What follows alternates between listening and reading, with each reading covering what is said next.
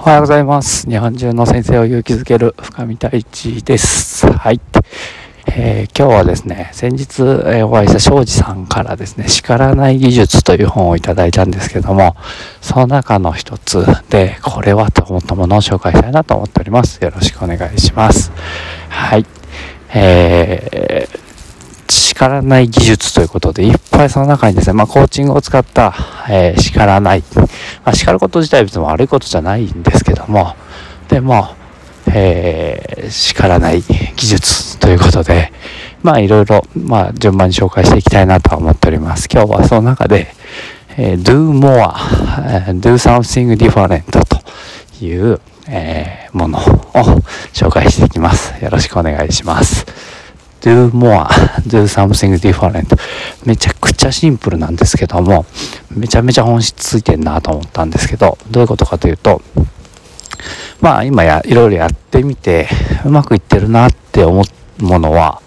こう続けなさいと。Do more ですね。もっとやりなさいってことですね。であこれちょっとうまくいってないなって思うもの。は do something different 何かを変えなさいと。要はうまくいってないのにもかかわらず同じことをずっとやり続けてるのって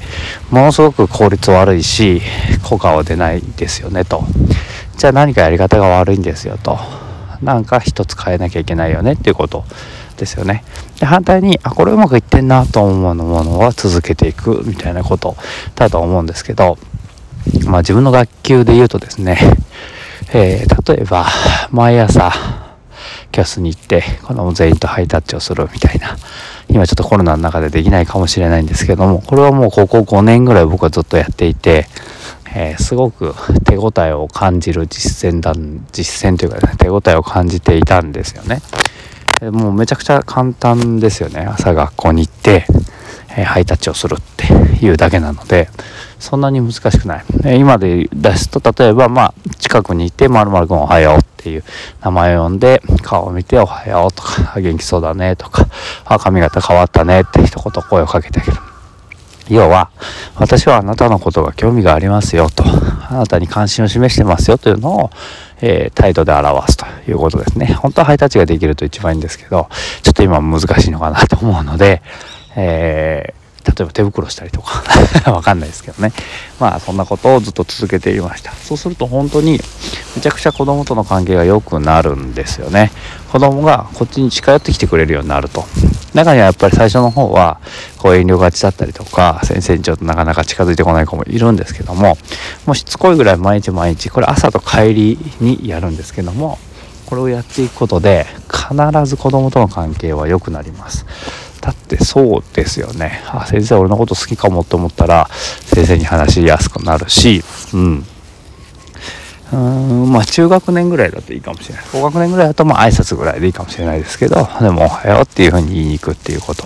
がこれは do more ですよね。うまくいくということ。で do something different というのは例えば授業とかねやってみて子供の反応がいまいちだったなとか今一つ子供が分かってない様子だったなと思ったものに関しては、ちょっとやり方がまずいんじゃないかなということで変えていくと。例えば指導書通りにやっていたものを、なんかちょっと違う、えー、本屋さんに行って、算数のこう、ね、授業の仕方みたいなものを学んでちょっと取り入れてみたりとか、えー、そういうふうにこういろいろ例えば Facebook とか Zoom とかでの学びを取り入れてちょっと変えてみると。そしたら子供の反応が全然違うかもしれないし子供の学びがね深まるかもしれないですよね。これが do something different ですね。ちょっと変えてやってみるってことですよね。これすごいなんかこう分かりやすくてそしてシンプル is best だなと思ってすごい本質ついてませんか？でも忘れがちなんですよね。どうしても人って自分の思いついた方法とか自分のやってる方法に固執しがちでそれがたとえうまくいってないなと思っていてもその方法をずっとやってしまうと。結果1年間子供との関係がうまくいかなかったりとか、えー、て言うのかな？いいうまく学びをね深まらせることができなかったりとかそうこうしてるうちに10年経って20年経って努力することを諦めてしまうみたいなことになってしまいがちなのでここってすごく大事だなっていうふうに思うんですよね。で do something different の時に大事なことっていうのが実はあってそれはやっぱり外から学びを得るっていうことなんですよね。やっぱりどれだけ自分で一生懸命やろうとしてもなかなかそこってこう得られるものがなかったり気づけなかったりするんですけど第三者の視点がポンと入ったりとかまあ先輩のアドバイスでもいいですし本読んでもいいしねなんかこう教室を例えば見てもらってどうしたらいいですかねっていうとあこうしたらいいんじゃないっていうことを意外とねいろんな先生にこう見てもらったりとかするとさっと気づけるみたいなことがありますよということでございます。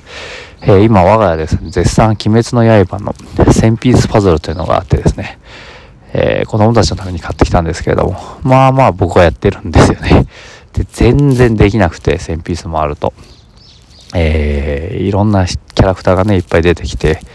えー、猪之助、この猪之助がハマんないんだよな、とか言ってたら、こうひょこひょこっと来た小学1年生の息子がですね、あ、お父さんこれここだよ、ポンってはめたんですよ。うっそみたいな。自分がめちゃくちゃ悩んで、いろんな形、いろんなこうね、ことから推測して、えー、いろんな方法何度も試しても全然ハマらなかったものが、えー、6歳の彼がパッと見て、ここだよってわかると。7歳かな。なんか、わーと、でもそういうもんなんですよね。他者から見たら違うものが見えてくるってことなので、うん、ちょっと悔しかったですけど、やるねって言って、えー、まあ、無事に進められたっていうことがありました。まさにこれだと思うんですよね。なんかこううまくいかないなとか、なかなかハマんないなっていうパズルも、人がポッとやってみると、スコッとハマることもあるよっていうね、意外な気づきもあるよということだと思うので、是非なんかうまくいってないなっていう人は、この冬休みの間に何か学んでみるとか、どっか外に出てみるとか、えー、いろんな人と出会ってみるとか、えー、いうことをしていくのをお勧めしたいなと思っております。今日は do more, do something different の2つをお話しさせていただきました。はい。ということで、今日はメリークリスマスでございます。えー、ライザさんがメリークリスマスするっていうツイートをしておりましたけれども、最近ね、YouTube 見てるとですね、おすすめ TikTok のところに、ライザさんの筋トレ動画が上がってくるっていうね、結構面白いことになっておりますけども、はい、ライザさん、メリークリスマスするということで、えー、元気よくいきましょう。See you next time. バイバーイ。